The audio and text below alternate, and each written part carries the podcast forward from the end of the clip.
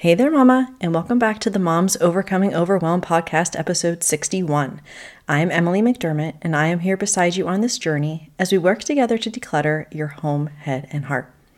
One of the biggest things I hear from my mamas who are joining the Facebook group is that they feel unmotivated to declutter. And with everything we have going on in our busy lives, it's very easy to get stuck and to feel like we can't move forward. And that's one reason why I'm here. That's one reason why I've done this podcast. But I find that the best way sometimes to get ourselves motivated is to actually take some action, whether it be imperfect, it doesn't matter. I have learned as a recovering perfectionist that perfectionism is an illusion and causes me to procrastinate. So if you find yourself procrastinating on decluttering because you can't do it quote unquote the right way, or feel like you're just very overwhelmed, unmotivated, today I'm going to be sharing five questions to help you get unstuck on your decluttering journey. And so I definitely want, like I always recommend, that you have that notebook and pen close by. So, what do you say? Grab the notebook and pen and let's dive into today's episode.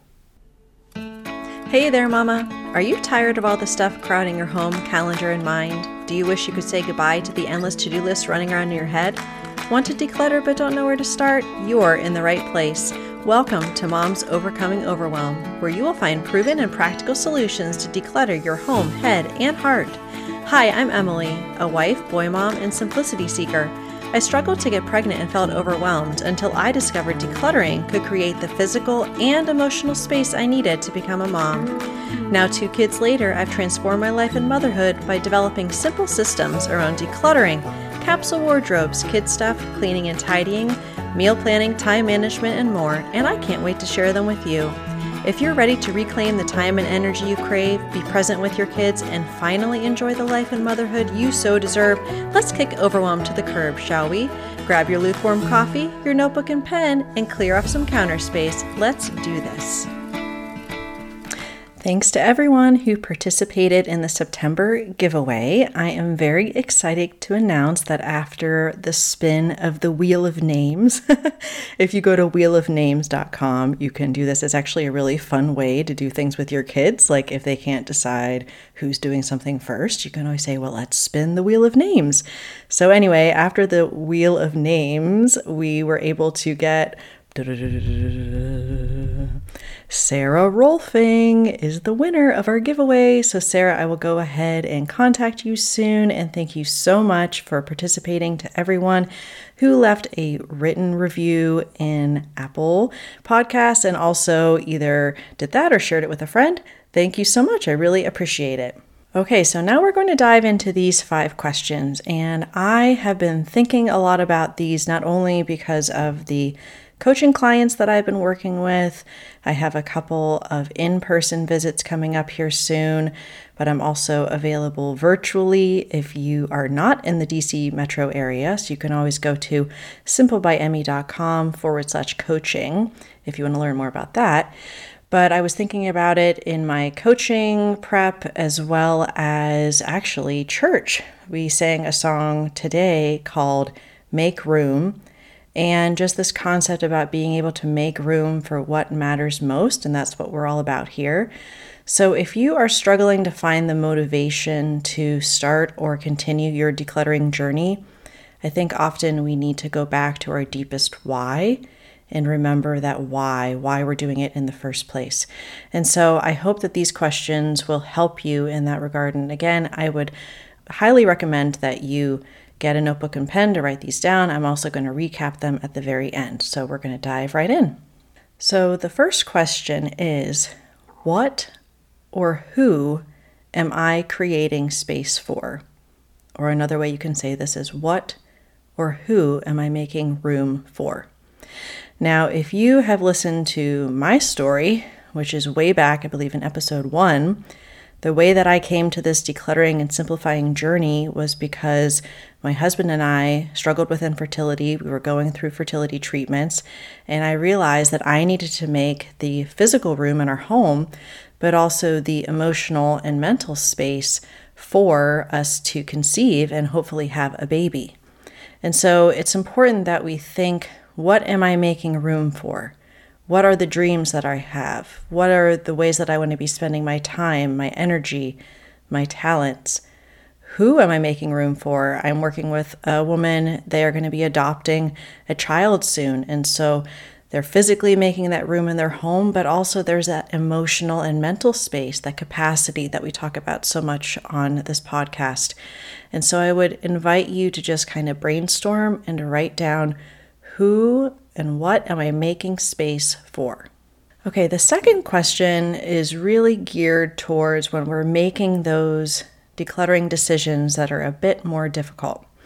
We've spoken in other episodes about how we want to start with the most unsentimental, unemotional stuff. You can find out more about that in episode five.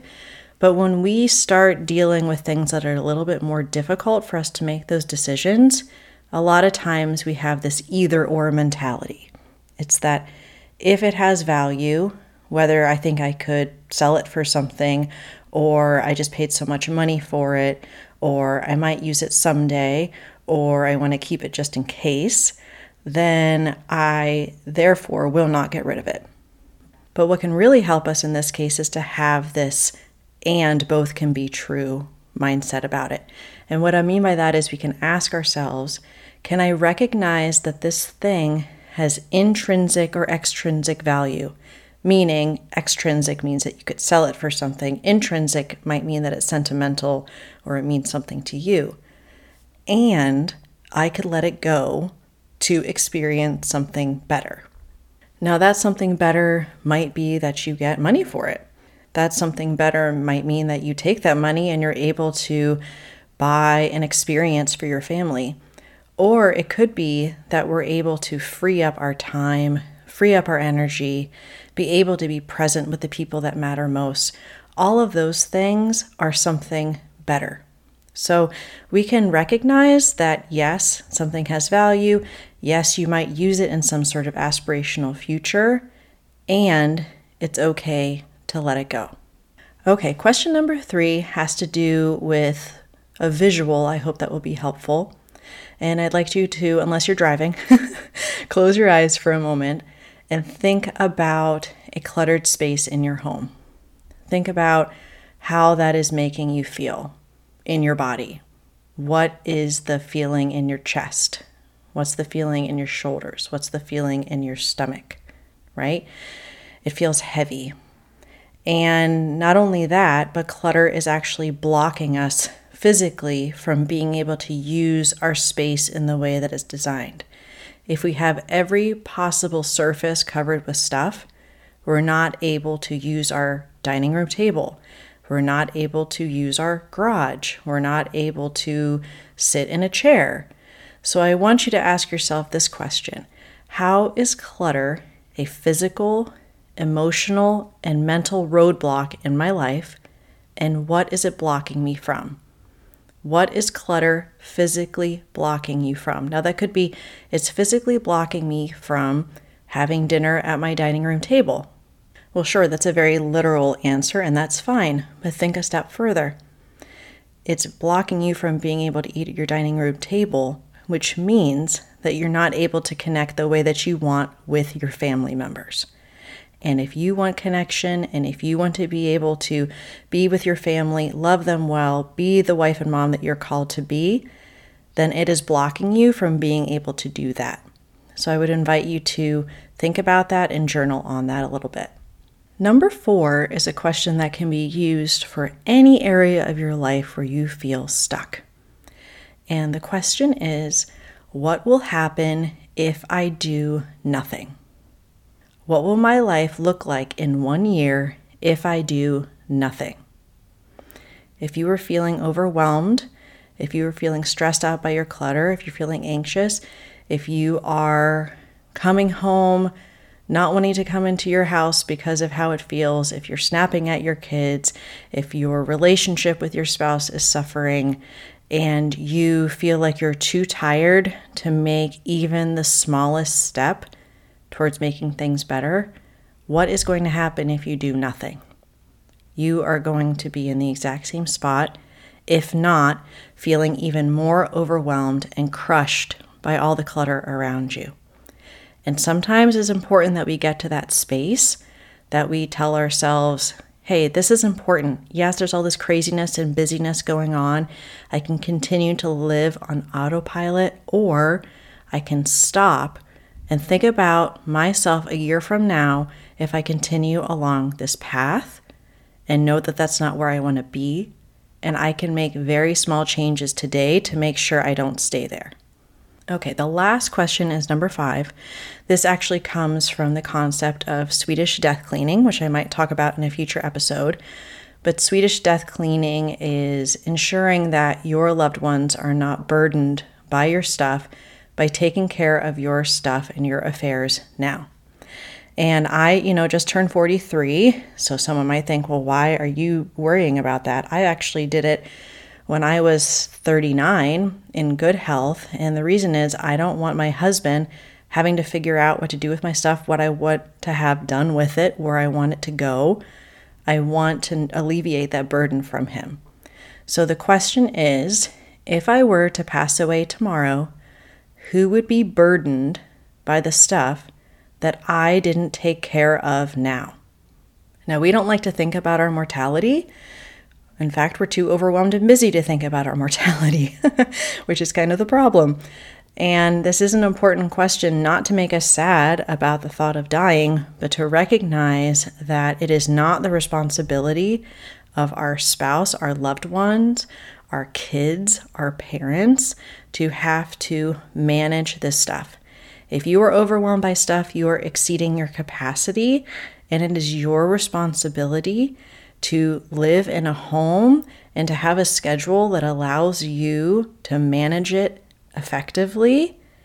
And we don't want that having to be on the lap of someone else. So, this is a difficult question to ask, but I feel like it's important because it makes us actually think about looking down on our loved ones if we are not there and think about them actually going through your closet right now, going through the guest room that's filled with stuff. Think about how they're feeling. They're grieving, they don't want to be doing it, and yet they have to because that is what has been left for them. And a lot of you, you've had to do this with your own parents who unfortunately did not prepare things for you, and you're having to spend hours and hours and days and days doing this. And so we don't want to be doing that to our loved ones, right? So, to recap, I know this might have been a little heavier of an episode. I actually had this on my heart and I wrote these five questions down and I came right down to record it because I have a little bit of time before the family gets home. But I feel like this really helps you get unstuck because you're reminded of your why and recognizing why this is so vitally important. So, the first question What or who am I creating space for? Now I'm just recognizing is probably supposed to be whom. What or whom am I creating space for? What or whom am I making room for? Number two, can I recognize that this thing that I don't want to get rid of has some sort of value and I can let it go for something better? Number three, how is clutter a physical, emotional, and mental roadblock in my life? And what is it blocking me from? Number four, what will happen if I do nothing? What will my life look like in one year if I do nothing? And number five, if I were to pass away tomorrow, who would be burdened by the stuff that I didn't take care of? I hope that this episode made you think, really blessed you, and I would love it if we could chat more about it over in my free Facebook group. So you can head on over to tinyurl.com forward slash moms overcoming overwhelm. On Thursday, we'll be talking to my friend Danielle McGew, and she is from the Plan Goal Plan podcast. And we are going to be talking about how we can use checklists to prevent us from drowning in our never ending to do list and feeling so overwhelmed, and how we can use those to really create habits that are consistent and help us reach our goals. So I can't wait to have that conversation, and I will see you on Thursday. Bye for now. If you like today's podcast, here's what you can do. Just take 30 seconds to leave me a review. I know you're a busy mama, you're overwhelmed, in fact, but 30 seconds of your day makes such an impact. I'll be blessed by your words. They'll definitely make my day. And who knows, you might be entered for this month's giveaway. In Apple Podcasts, scroll down to write a review. Thanks so much for your time. I'm so grateful for you.